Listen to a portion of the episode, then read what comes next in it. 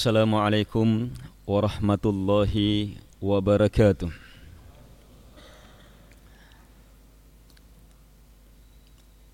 الحمد لله والصلاة والسلام على رسول الله وعلى آله وأصحابه ومن تبعهم بإحسان إلى يوم القيامة. أما بعد. Ma'asyiral muslimin wal muslimat jamaah subuh yang dimuliakan oleh Allah Subhanahu wa taala.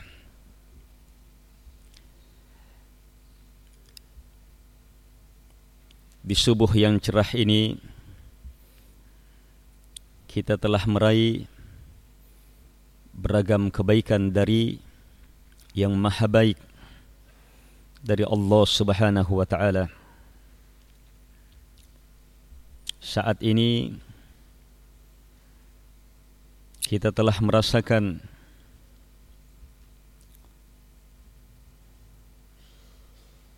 banyak nikmat dari yang Maha memberi nikmat Allah Subhanahu wa taala. Sampai detik ini rahmat dari Ar-Rahman Ar-Rahim kepada kita tidak akan mungkin lagi kita bisa hitung dan membilangnya. Cobalah kita hitung. Sejak kita bangun sampai saat ini. Cukup itu saja. Dosa yang kemarin sejak kita bangun sampai saat ini berapa nikmat berapa kebaikan berapa rahmat kadarnya luasnya dalamnya. Kemampuan hamba melihat perkara ini adalah tanda kebaikan besar bagi hamba.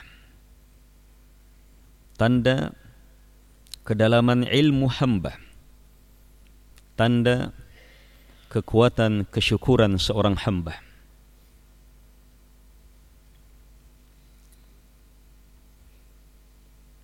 Kita baru saja terbangun. Dan di situ sudah terdapat sangat banyak nikmat. Mulai dari nikmat tertidurnya kita. Kalau terbangun berarti sebelumnya tertidur. Tertidurnya kita sudah merupakan nikmat besar. Yang tak satu pun obat, makanan, minuman, sesuatu yang bisa menggantinya. Apa yang terjadi pada diri kita? Saat tertidur sampai kita terbangun sungguh hanya di tangan Allah Subhanahu wa taala.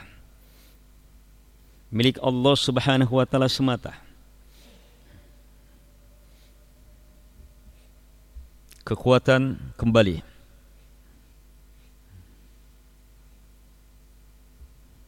Fikiran kembali.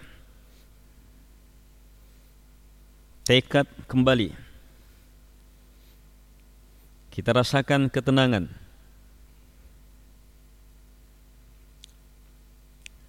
Kalau dibicarakan lebih rinci lagi, apa yang terjadi pada organ tubuh kita, jantung kita, hati kita, lambung kita saat tertidur. Nikmat yang teramat besar. Tak ada setitik pun campur tangan manusia di situ bahkan campur tangan diri kita di situ. Semata anugerah dari Allah Subhanahu wa taala. Bahkan kita tidak tahu menahu. Kita tak sadarkan diri.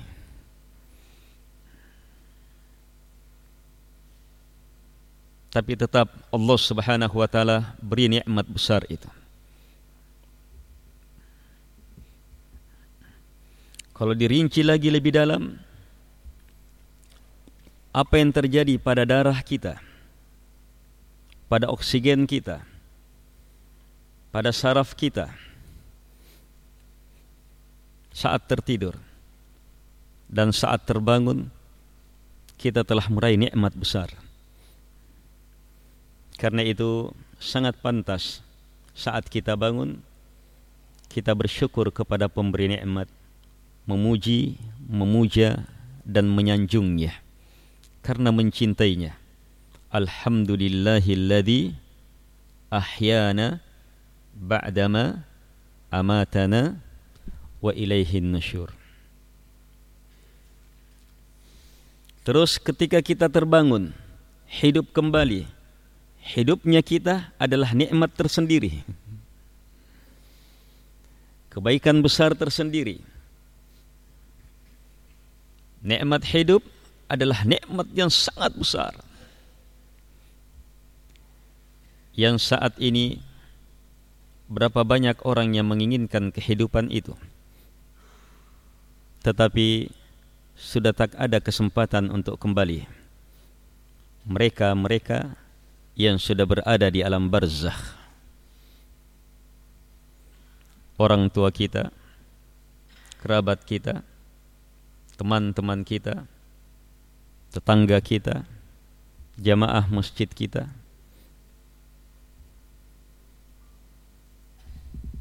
Bukan ribuan, bukan ratusan ribu bukan jutaan. Terlalu banyak manusia menginginkan nikmat ini.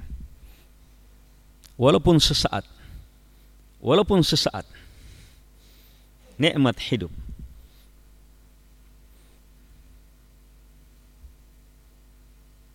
Hidup adalah kenikmatan besar.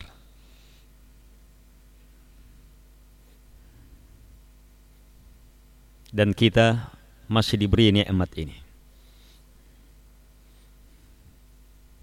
Dua nikmat ini uraiannya kita tidak akan mampu bisa membilangnya. Sementara saat ini bukan hanya ini yang Allah telah anugerahkan kepada kita. Saat kita hidup, kita teringat untuk apa? Kita dibangunkan oleh apa? kita adalah orang-orang terpilih. Banyaknya orang yang diberi nikmat hidup, tapi pikirannya apa? Kepada masalah ini, masalah itu. Kepada program ini dan program itu. Tapi kita dibangunkan dengan mengingat Allah Subhanahu wa taala. Dibangunkan untuk mewujudkan penciptaan kita dibangunkan untuk beribadah kepada Allah Subhanahu wa taala. Teringat kepada Allah Subhanahu wa taala ketika terbangun adalah nikmat besar yang sangat besar.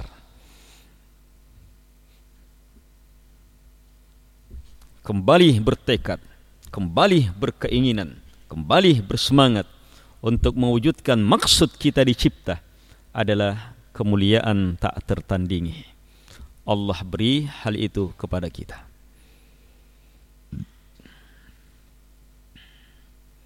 Kita diberi kesehatan sehingga bisa mewujudkan niat dan tekad itu. Kita diberi kesempatan sehingga bisa hadir di tempat yang berkah ini. Dan banyaknya kesempatan yang Allah Subhanahu wa taala telah anugerahkan kepada kita.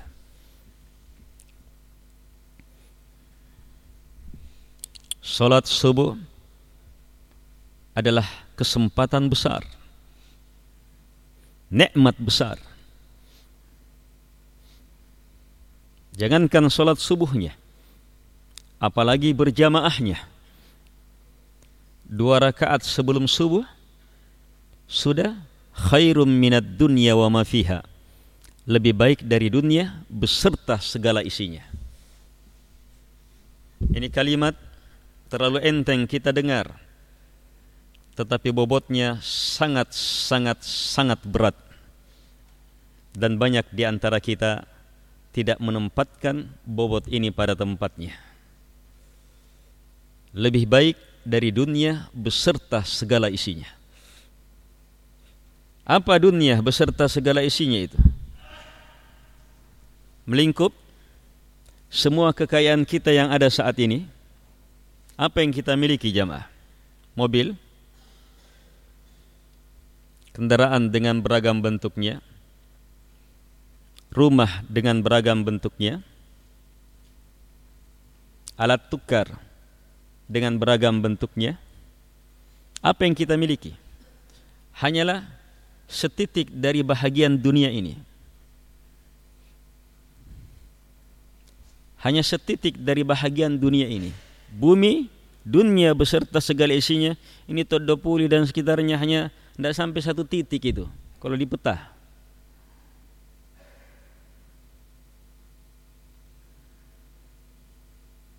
Sementara dua rakaat subuh dunia beserta segala isinya. Seluruh kekayaan yang ada di Makassar, seluruh kekayaan yang ada di Sulawesi, setiap kekayaan dunia beserta segala isinya yang ada di dunia, di Indonesia, di dunia dua rakaat subuh khairun. Lebih baik. Kata lebih baik tidak disebutkan berapa jumlah sebenarnya. Kata lebih baik bisa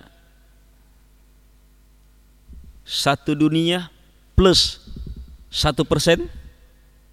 Lebih baik. Kalau dunia satu dunia tambah satu dunia lagi tetap lebih baik. Masuk dalam lingkup lebih baik kalau sepuluh kalinya tetap masuk dalam makna lebih baik. Dua rakaat sebelum subuh ini nilainya tidak terbatas. Yang disebutkan hanya ukuran terkecilnya.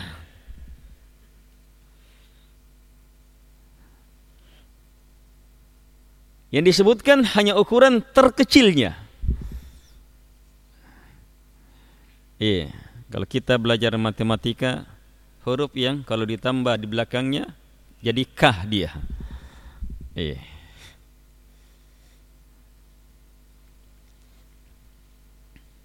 Ini lebih baik dari dunia beserta segala isinya. Kembali kepada niat. Kembali kepada keikhlasan. Kembali kepada azam. Kembali kepada sidik. Kembali kepada kekuatan cinta. Kembali kepada seberapa luas harapan? Kembali kepada kedahsyatan takut. Kembali kepada penjiwaan pemaknaan terhadap wudu. Gerakan-gerakan wudu bacaan doa berwudu. Kembali kepada langkah-langkah ke masjid. Mulai dari doa keluar rumah langkah-langkahnya bagaimana langkahnya setiap langkahnya. Itu semuanya mempunyai nilai-nilai ibadah dan semuanya bisa menjadi penentu apa dan bagaimana salat dua rakaat sebelum subuh dan apa dan bagaimana salat dua rakaat subuh kita. Dan semua itu adalah nikmat tersendiri pula. Itu nikmat tersendiri pula. Anugerah besar yang sangat besar yang tersendiri pula.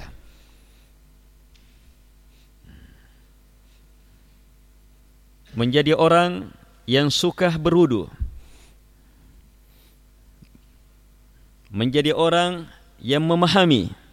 Iya saat air membasuh tangannya dia meyakini gugurnya dosa seiring dengan tetesan-tetesan air itu. Dan saat dia basuh tangannya dia harapkan pengguguran dosa itu. Disertai dengan keyakinan akan pastinya pengguguran dosa itu ini nikmat besar. Siapa yang diberi kemampuan berfikir dan menginginkan perkara itu telah diberi nikmat yang sangat luar biasa. Salat subuhnya berjamaah subuhnya ini oh, luar biasa nikmat besar tersendiri. Salat berjamaah punya kemuliaan tersendiri secara umum dan salat berjamaah di masjid yang jamaahnya lebih banyak di masjid yang jamaahnya lebih banyak itu pahalanya lebih besar. Dan kita disempatkan berada di masjid ini. Jamaahnya lebih banyak dibandingkan dengan banyak masjid lain. Nikmat besar tersendiri. Berapa banyak sudah? Setiap nikmat merupakan kemuliaan besar. Saat kita baca Alhamdulillahi Rabbil Alamin ketika solat, maka alifnya, lamnya, haknya, mimnya, dalnya sudah merupakan kebaikan besar. Alif berapa kebaikannya? Sepuluh hasanah. Sepuluh hasanah. Satu hasanah berapa nilainya? Satu hasanah. Satu hasanah jamaah bisa jadi sebab selamat dari neraka. Satu hasanah bisa jadi sebab masuk ke dalam surga. Satu hasanah bisa jadi penentu derajat kita dalam surga. Sementara satu huruf ini sudah sepuluh. Siapa yang menginginkan kita mendapatkan nikmat itu? Semata diri kita? Tidak. Keinginan Allah Subhanahu wa taala. Kita inginkan, kita niatkan. Karena itu kita dapatkan anugerah ini. Tapi pemberi yang sebenarnya hanyalah Allah Subhanahu wa taala. Wa ma bikum min ni'matin. Tak ada apa pun nikmat yang ada pada kalian tak lain kecuali hanya datang dari Allah Subhanahu wa taala.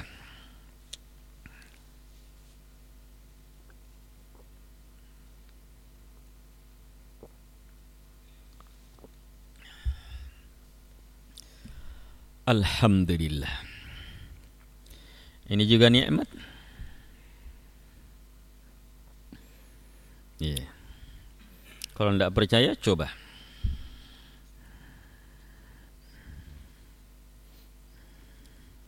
Nikmat besar. Nikmat ini kalau kita pandai mensyukurinya seteguk air bisa jadi penggugur dosa.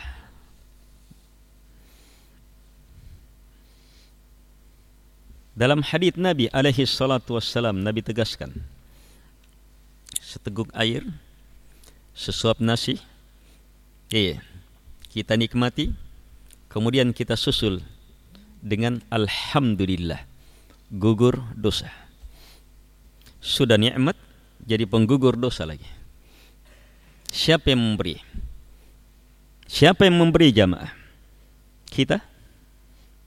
Terlalu takabur kalimat kita saat ini. Saya lebih takabur lagi. Sebab kita mengikutkan orang yang lain. Saya sudah mengkhususkan dirinya kita hanyalah sebab. Pemberi hanya satu.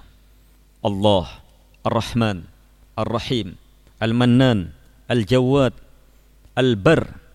Yang maha baik yang maha memberi anugerah yang terus menerus memberi kemuliaan yang maha merahmati. Al-Karim yang kebaikan kemuliaannya sangat besar tiada akhirnya. Kaum muslimin jamaah subuh yang dimuliakan oleh Allah Subhanahu wa taala. Saat ini kita berada dalam taman-taman surga. Majlis-majlis ilmu adalah riyadul jannah. Kalau kita umrah, ini umrah sudah mulai dibuka. Alhamdulillah. Saat kita umrah, eh, ketika tiba di kota Madinah, apa yang paling diharapkan orang saat masuk ke Masjid Nabawi? Ingin berada di Raudah. Apa itu Raudah? Raudah taman. Taman. Adakah taman dalam Masjid Nabawi? Ada taman di Masjid Nabawi. Yeah penggambaran kita taman ya ada kalau kita ada pohon duriannya, ada rambutannya, ada lansatnya, ada ininya. Ada taman di Masjid Nabawi? Tidak ada. Tetapi Nabi alaihi salatu wassalam yang mengatakannya. Ma baina mimbari wa baiti raudatum miryadil jannah. Antara mimbar saya dan rumah saya, mimbar Nabi, rumahnya sebelah kanan. Antara mimbar saya dan rumah saya adalah taman dari taman-taman surga. Raudah kata Nabi. Nabi yang bilang itu taman dari taman-taman surga. Orang pun berlomba untuk masuk ke dalam taman ini. Hanya tempatnya sempit. Iya, ada waktunya. Itu pun tiba waktunya kalau terlambat kedahuluan harus ngantri lama. Tapi masya Allah Islam yang penuh dengan kemuliaan ini punya menawarkan raudah yang lain, majlis-majlis ilmu. majlis-majlis ilmu. Kalau ada yang diberi kesempatan untuk sholat di raudah, untuk berzikir berdoa di raudah, maka dia seperti berada di taman-taman surga. Oh, orang sangat ingin, padahal ada kesempatannya lebih besar, lebih luas, tak ada habisnya. Majlis-majlis ilmu, raudah juga kata Nabi. Taman dari taman-taman surga. Kenapa raudah di Masjid Nabawi? Kenapa majelis ilmu yang saat ini Allah anugerahkan kepada kita disebut sebagai taman dari taman-taman surga? Ayo lihat. Dua penggambaran memahamkan kita. Satu.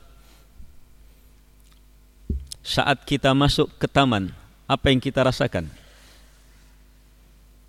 Ayo jamaah, masuk taman gimana? Di mana di Makassar ini taman?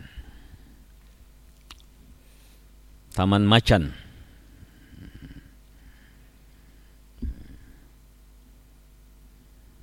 Yang ada macan penakutnya.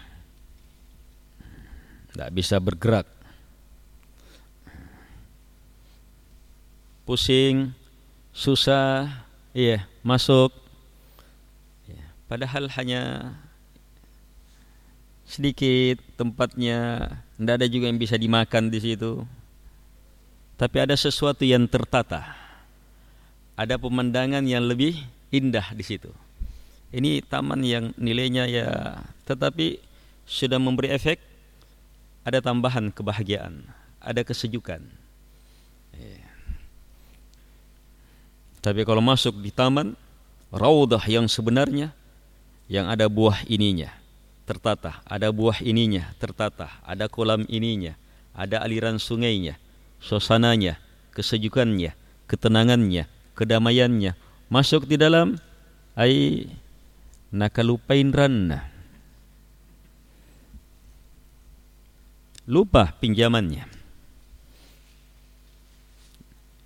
Itu raudah. Dia rasakan ketenangan.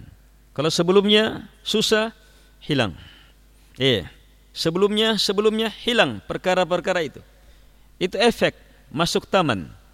Saat berada dalam majelis ilmu, kita rasakan hal itu. Di kantor, di rumah, di pasar, wah banyak masalah. Ah, tinggalkan dulu. Saya mau berada dalam majelis ilmu saya mau mendengarkan firman Allah, saya mau mendengarkan sabda Nabi alaihi salatu wassalam. Memang sengaja dia mau datangi. Dia mau nikmati itu. Sebagaimana orang masuk taman, mau apa? Mau menikmati. Mau merasakan pemandangan, mau merasakan keindahan, mau merasakan keteduhan, mau merasakan kenyamanan. Dia memang masuk majelis ilmu untuk itu. Maka saat dia dengarkan ayat-ayat Allah Subhanahu wa taala, hatinya fitrahnya, agamanya, ilmunya, imannya memberi respon. Telinganya, pandangannya diperbaharui, diperbaiki. Niatnya tujuannya. Iya. Masalahnya di luar dimunculkan di pembahasan. Oh iya. Ini dia. Oh iya. Keluar terang, damai, bahagia.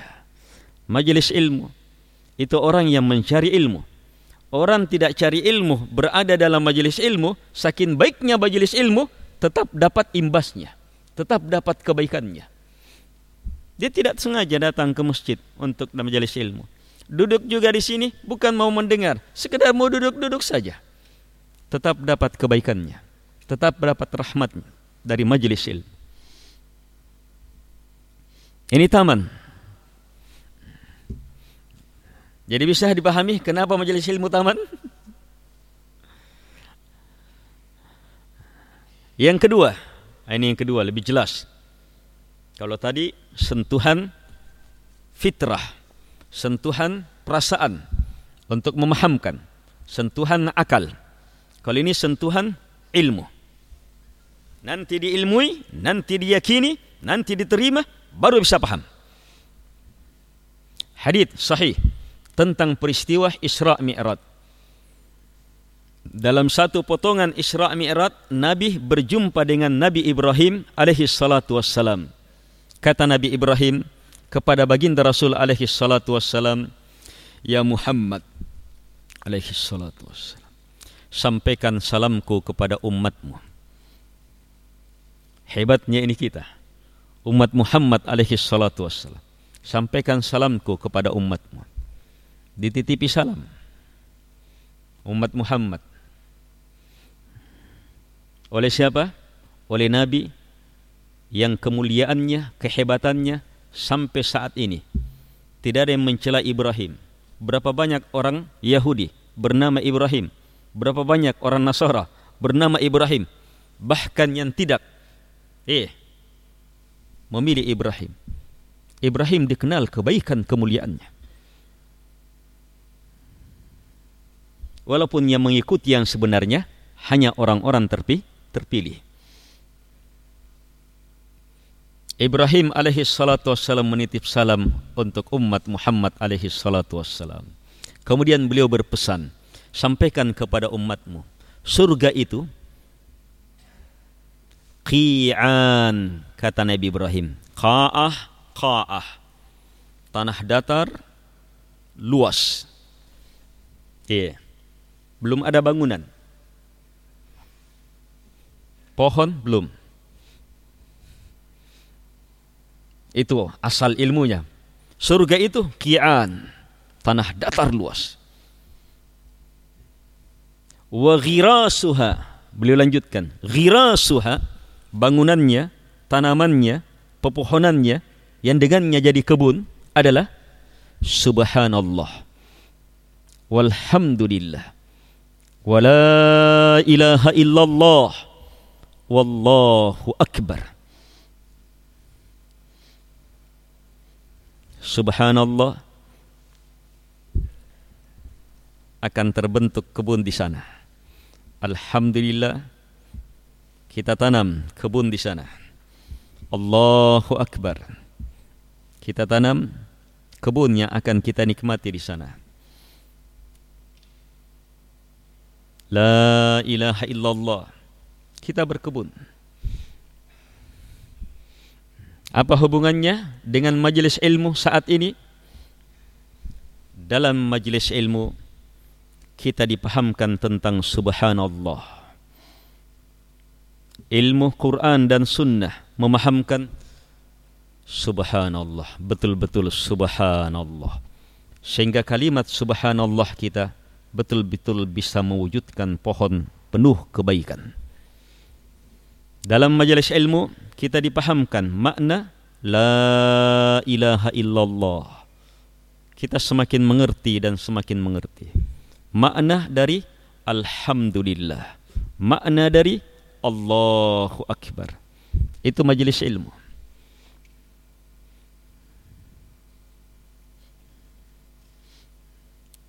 Karena itu, majelis ilmu adalah taman. Berada dalam majelis ilmu, berada dalam proses menanam.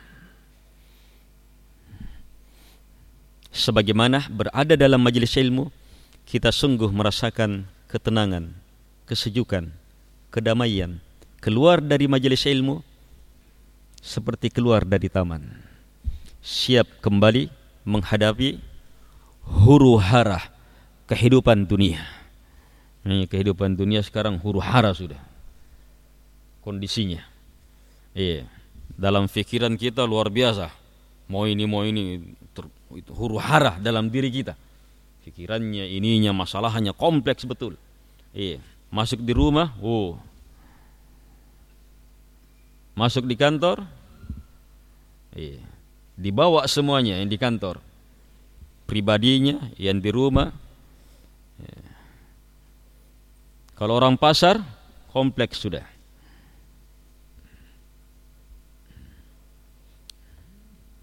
Tetapi Masya Allah Dengan kebaikan Allah subhanahu wa ta'ala Dalam ajaran Islam ini Kita meraih eh, Ketenangan Kedamaian Siap lagi menghadapi Cobaan dalam hidup ini Yang mana cobaan dalam hidup Mau tidak mau harus dilewati Dan tidak akan bisa hidup tenang Yang sebenarnya Bahagia yang sebenarnya Tentram yang sebenarnya Kecuali hanya dengan petunjuk yang di tangannya lah segala kebahagiaan Allah Subhanahu wa taala.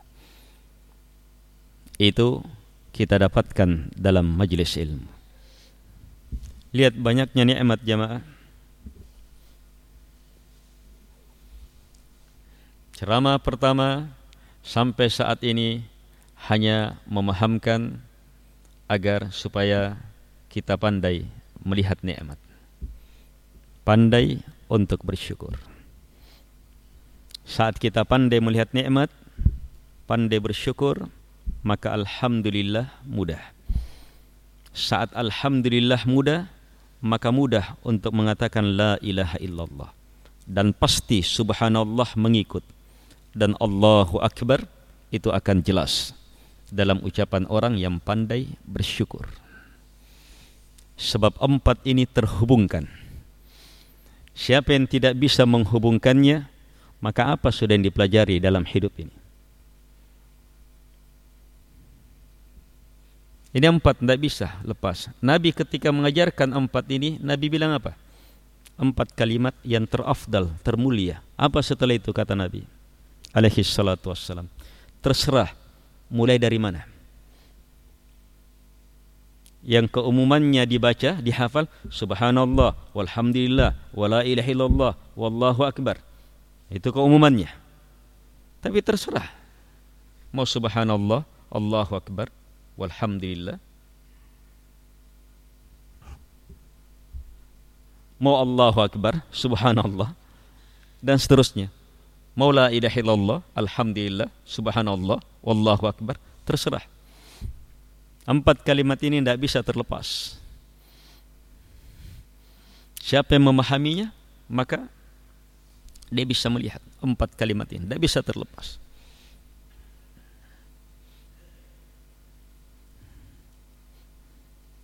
Mau memahaminya secara praktis, mulai dari sesuatu yang langsung kita rasakan. Apa itu? Nikmat. Orang itu merespon sesuatu paling cepat kalau eh, kalau apa? Hal-hal yang enak. Kalau bahasa kasarnya punna pangan reang.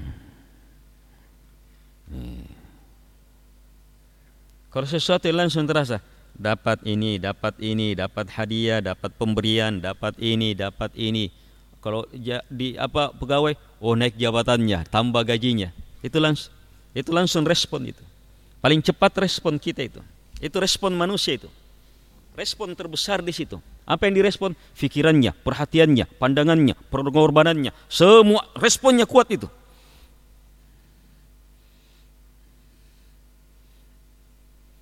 Karena itu mau cepat beragama, respon yang itu.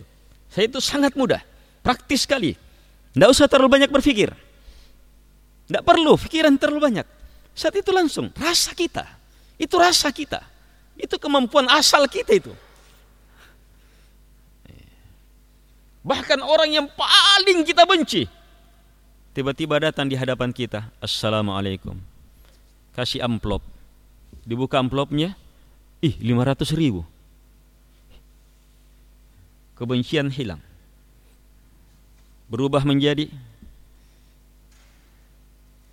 itu respon itu itu. Itu tidak perlu dikasih dalil. Eh, kamu harus bahagia dengan itu. Dalilnya adalah firman Allah. Dalilnya adalah tidak perlu ada dalil di situ. Dalam artian ayat-ayat hadit-hadit. Sebab dalilnya tertanam di dalam hati. Itu fitrah itu. Dan ilmu-ilmu dalam Quran dan Sunnah banyak-banyak menyentuh ini. Hanya masalahnya kita baca, kita tidak pahami. Kita baca, kita tidak cermati. Padahal sentuhan-sentuhan Quran dan Sunnah bahkan seluruhnya mengarah ke ini. Seluruh sentuhan Quran dan Sunnah itu mengarah kepada jalur besar ini. Mau lihat buktinya? Saya buktikan. Dengan cara yang sangat mudah. Tidak perlu juga terlalu banyak berpikir. Untuk membuktikan setiap ayat, setiap pendalilan untuk bisa membesarkan Allah, mengenal agama, hebat beragama. Itu sentuhannya dengan sentuhan yang sangat dipahami ini. Fitrah. Sentuhan memahami nikmat, memahami kebaikan, sentuhan rasa. Melihat buktinya? Semua surah dalam Al-Quran ilmunya kembali kepada satu surah. Surah apa? Surah yang namanya Ummul Kitab. Ummul Kitab, tempat kembali semua kitab. Suratul Fatihah. Surah terafdal. Dan suratul Fatihah itu surah apa? Apa? Alham Alhamdulillah. Alhamdulillah ucapan apa? Ucapannya siapa itu? Alhamdulillah. Luar biasa sekarang ini. Itu Alhamdulillah. Itu Alhamdulillah. Ucapannya orang itu begitu merespon sesuatu yang nikmat. Itu sampai bukan hanya ucapannya kaum muslimin. Itu sudah menjadi ucapan yang memasyarakat. Iya.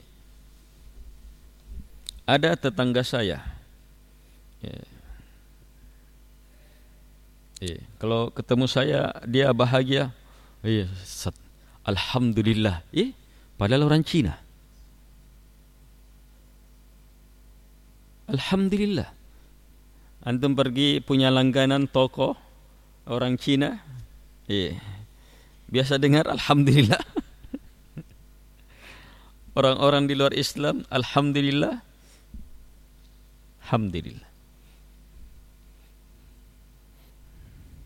ilmu terbesar Quran yang kembali semua surah kepadanya adalah Alhamdulillah. Berarti apa? Dalil-dalil semua Quran dan Sunnah mengarah ke situ. Mengarah supaya hamba cepat memuji Allah, menyanjung Allah, bersyukur kepada Allah Subhanahu wa taala. Itu apa? Respon fitrah, akal yang paling mendasar. Yang paling mendasar. Dan itu kenangan kita yang paling hebat dalam hidup kita.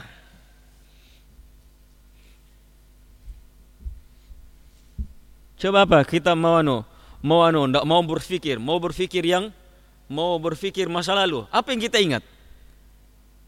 Yang teringat respon ini, sesuatu yang membahagiakan.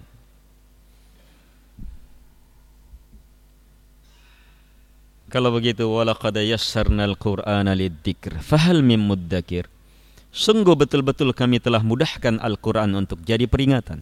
Adakah yang mengambil peringatan darinya? Mari jamaah. Cermati besarnya nikmat Allah Subhanahu wa taala.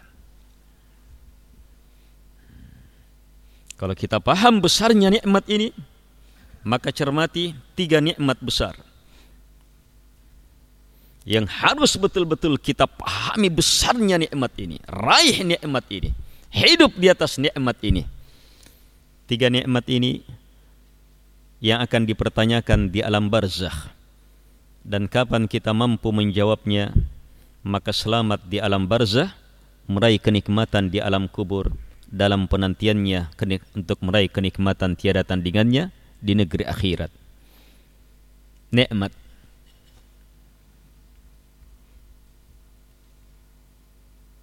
Beribadah hanya kepada Allah Subhanahu wa taala. Dia mengenal Allah, dia memuji Allah, dia mencintai Allah, dia mengharap kepadanya, dia takut kepadanya. Sehingga la ilaha illallah. Tegak ibadah hanya kepada Allah Subhanahu wa taala, tidak yang lainnya. Dua. Nikmat.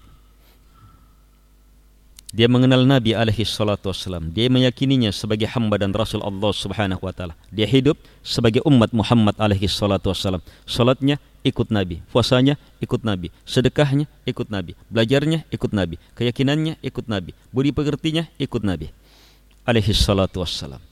Dia mengenal Nabi dan dia imani. Nikmat besar. Nikmat besar yang ketiga, iya, berada di atas Islam. Tiga perkara yang akan ditanya di alam kubur.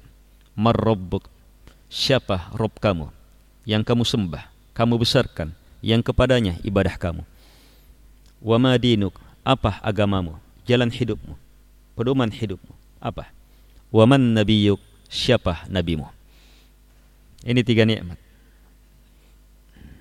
yang akan ditanya. Nikmat ini yang dipertanyakan. Dan ditanya apa gelarmu? Sekolahmu sampai di mana? Jabatanmu di mana? Gajimu berapa? Penghasilanmu berapa per bulan? Bukan itu yang ditanya. Pertanyaan sama. Tukang beca sampai presiden.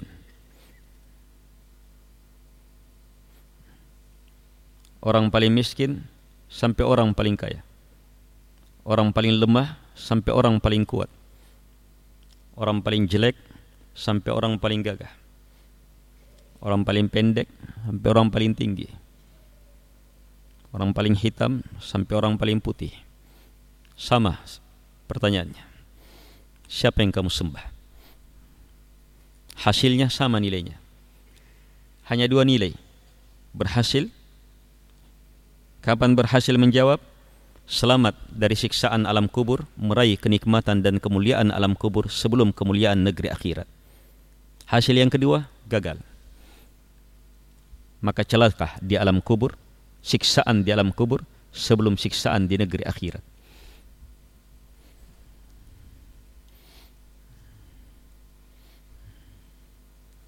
Kalau kita paham ini, meyakini hal ini, maka fokuslah hidup merasakan nikmat ini. Kita kaum muslimin berada di atas tiga nikmat ini. Saat ini nikmat ini kita rasakan. Kita yakin satu-satunya yang berhak disembah hanya Allah Subhanahu wa taala. Dengan itu kita solat.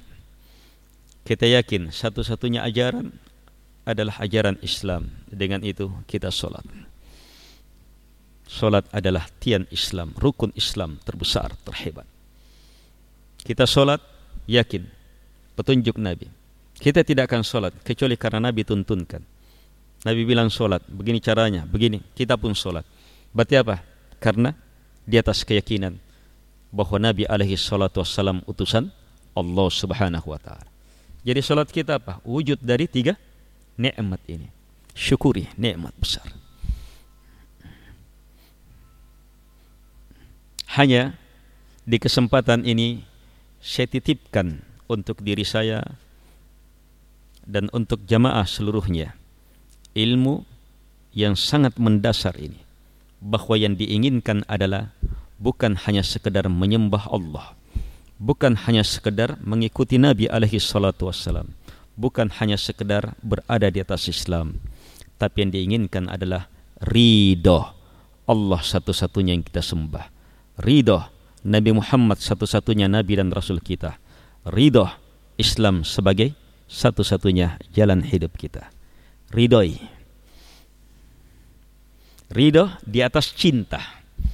Kita inginkan sesuatu, kemudian kita laksanakan sampai kita cintai. Ridho di atas itu. Ridho di atas itu. Kita yakin, kita menetapkan La ilaha illallah. Allah yang kita sembah. Kita pun beribadah kepada Allah. Kita mencintai hal itu. Ridho di atas itu. Yang diinginkan bagaimana meridhoi? Kenapa ini jamaah? Ayo baca anak-anak kita di TK. Apa dikir pagi dan sore? Raditu billahi robba wa islami dina wa bi Muhammadin nabiyya sallallahu alaihi wasallam. Baca tiga kali pagi dan sore hari. Siapa yang baca ini? Kata Nabi alaihi salatu wassalam, "Kana haqqan 'ala Allahi ayyurdiyah." Pasti Allah akan meridai dia. Dapat ridha Allah. Sebab dia wujudkan ridha.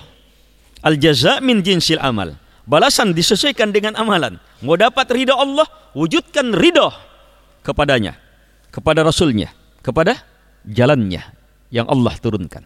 Pasti dapat ridha Allah. Kata Nabi, "Kana haqqan 'ala Allahi ayyurdiyah." Pasti Allah akan meridainya. Dalam sebuah hadis Nabi menegaskan, siapa yang baca ini? Maka Nabi bersumpah. Nabi bersumpah demi Allah. La akhudanna biyadi. Saya pasti akan mengambil tangannya hatta udkhilahul jannah sampai masuk ke dalam surga di hari kiamat.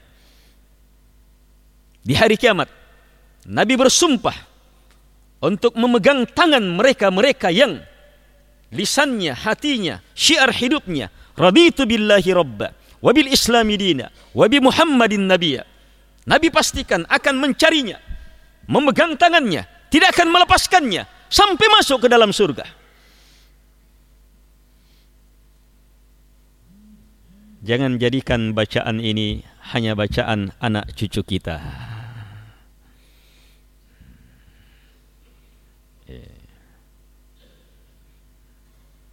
Jangan bajikan hanya bacaan anak cucu kita. Atau cicit kita yang sudah punya cicit. Kita yang lebih perlu terhadap bacaan ini. Ridho terhadap sesuatu bukan sekedar memilihnya, bukan sekedar melakukannya, bukan sekedar mencintainya, tapi terus mewujudkan hal itu, terus mewujudkan hal itu sampai menjadi ridho dia.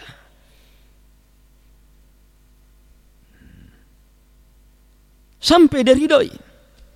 Ridho itu di atas cinta. Mana dalilnya? Idza ahabballahu qauman ibtalahum. Lihat hadis jika Allah mencintai sebuah kaum, ini cinta.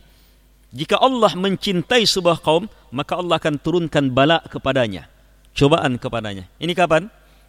Kalau Allah cinta. Terus, faman radiyah falahur ridho. Balasannya, kalau dia ridho terhadap balaknya Allah, maka baginya ridho Allah. Allah kasih lebih dari cinta. Yaitu diridhoi. Tapi kalau dia marah, wa sakhita falahu. Siapa marah, tidak suka terhadap balaknya Allah, tidak senang terhadap cobaan Allah Subhanahu wa taala, maka baginya murka Allah Subhanahu wa taala. Berarti ridha di atas cinta. Karena itu puncak kenikmatan di surga adalah ridha Allah Subhanahu wa taala. Penduduk surga dalam hadis tentang hari kiamat hadis sahih dan sangat sahih. Iya, penduduk surga yang sudah masuk dalam surga merasakan nikmat surga yang tiada tandingannya yang tidak pernah terlihat oleh mata, terdengar oleh telinga, terbetik dalam fikiran. Mereka sudah rasakan hal itu. Tapi datang Allah mengatakan, "Saya akan tunaikan janjiku kepada kalian." Heran mereka, apa lagi? Apa lagi yang bisa menambah semua ini? Apa lagi yang kami belum dapatkan? Ternyata adalah ridha Allah Subhanahu wa taala dihalalkan untuk mereka yang dengannya tidak akan pernah lagi ada murka Allah padanya. Itu puncak harapan kita. Puncak pengejaran kita. Solat, niatkan masuk surga. Tapi lebih hebat lagi, niatkan mendapatkan ridha Allah subhanahu wa ta'ala. Itu menyatu itu. Baca kalimat ini, raditu billahi rabba wa bil islami dina wa bi Muhammadin sallallahu alaihi wasallam nabi. Kalimat ini juga merupakan kalimat iya, saat hamba ragu, saat hamba goyang, saat hamba bimbang terhadap Islam, baca kalimat ini. Maknai kalimat ini, jiwai kalimat ini, perhebat kalimat ini. Maka apa? Tenang kembali. Iya, akan kuat kembali. Bingung-bingung pusingnya akan hilang sirna. Baca kalimat itu dengan jujur. Raditu billahi rabba wa bil islami dina wa bi Muhammadin nabiyya sallallahu alaihi wasallam. Melihat dalilnya? Lihat Umar radhiyallahu anhu suatu hari dijumpai oleh Nabi membawa lembaran-lembaran. Nabi tanya, "Ya Umar, apa itu?" Kata Umar, "Ini ada lembaran-lembaran Taurat." Umar masuk Islam semangat belajar. Iya, dia pinjam Tauratnya, punya kenalan. Ini ada kenalan, ada lembaran-lembaran Tauratnya. Nabi alaihi salatu wassalam saat itu marah. Marah karena Allah subhanahu wa ta'ala. Kemudian mengatakan, Ya Umar, apakah engkau termasuk orang yang ragu? Kemudian Nabi bersumpah, demi yang jiwaku di tangannya. Seandainya Nabi Musa hidup, seandainya Nabi Musa hidup, maka tidak ada keluasan bagi Nabi Musa kecuali harus mengikuti saya pula. Saya itu syariat. Syariat Nabi Muhammad itu aturannya. Iya. Kalau syariat Nabi Musa hanya untuk kaum Nabi Musa. Tidak ada kewajiban. Makanya Nabi Khidir tidak tidak mengikuti Nabi Musa. Khadir punya iya, wahyu sendiri. Iya, dari Allah Subhanahu wa taala. Ini dan karena itu Nabi Isa ketika turun di akhir zaman, iya, bukan membawa syariat yang ada dalam Injil, tapi apa? Mengikuti syariat Nabi Muhammad alaihi salatu wassalam. Ini syariat Islam. Maka melihat Nabi bagaimana sikapnya Nabi, karena perbuatan ini, iya, bagaimana kondisi Umar? Umar langsung mengatakan, "Raditu billahi robba wa bil islami dina wa bi Muhammadin nabiyya wa rasula." Atau rasula. Langsung tenang Nabi. Umar juga tenang. Ini kalimat-kalimat. Kalimat ini luar biasa jamaah. Kalimat ini harus mengurup, harus menjadi apa? Arah ilmu kita harus menjadi arah amalan kita, harus menjadi arah dakwah kita. Dakwah kita harus mengarah ke sini.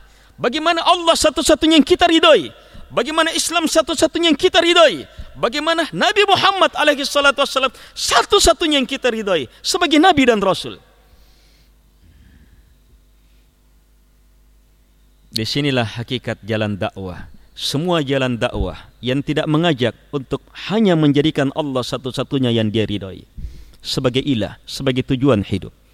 Tidak menjadikan Islam sebagai satu-satunya jalan, tidak menjadikan Nabi Muhammad sebagai sebagai satu-satunya nabi dan rasul, maka jalan dakwah itu keliru. Harus melakukan perbaikan. Demikian pula kesatuan umat, kesatuan umat, kesatuan umat ini hanyalah akan terwujud ketika semuanya hanya Allah satu-satunya Rob yang dia ridhoi. Pasti satu. Walaupun tidak saling mengenal. Ketika semuanya hanya memilih Nabi Muhammad satu-satunya yang diridhoi sebagai Nabi dan Rasul. Pasti satu. Ketika semuanya menetapkan bahwa Islam satu-satunya yang saya ridhoi. Bukan perkataan ini, bukan alaran itu, bukan jalan itu. Islam semata yang datang dari Allah Subhanahu wa taala. Di bawah Jibril turun kepada Nabi alaihi salatu wassalam. Diajarkan kepada para sahabat. Para sahabat sampaikan kepada kita. Kemudian sampai kepada kita. Ini saja Islam yang harus kita ridhoi.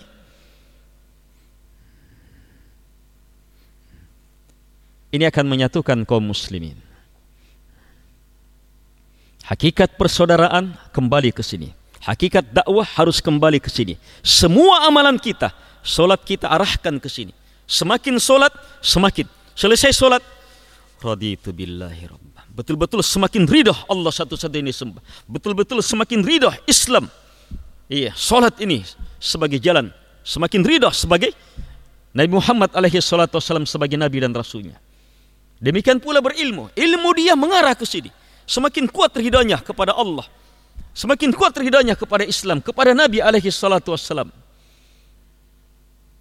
Inilah jalan hidup kita, ini PR kita seluruhnya, saya, jamaah kita semuanya. Harus terus menambah ilmu, harus terus mengokohkan amalan, harus terus memperhebat penyampaian agama ini, harus terus bersabar di atasnya. Guna terwujudnya Allah satu-satunya yang kita sembah dan kita ridhoi. Kalau ridho, tidak akan pernah melirik yang lainnya. Sehingga Islam satu-satunya yang kita ridhai, kita tidak akan lirik lagi yang lainnya sehingga Nabi Muhammad alaihi salatu wassalam satu-satunya nabi dan rasul yang kita ridhoi sebagai nabi dan rasul kita.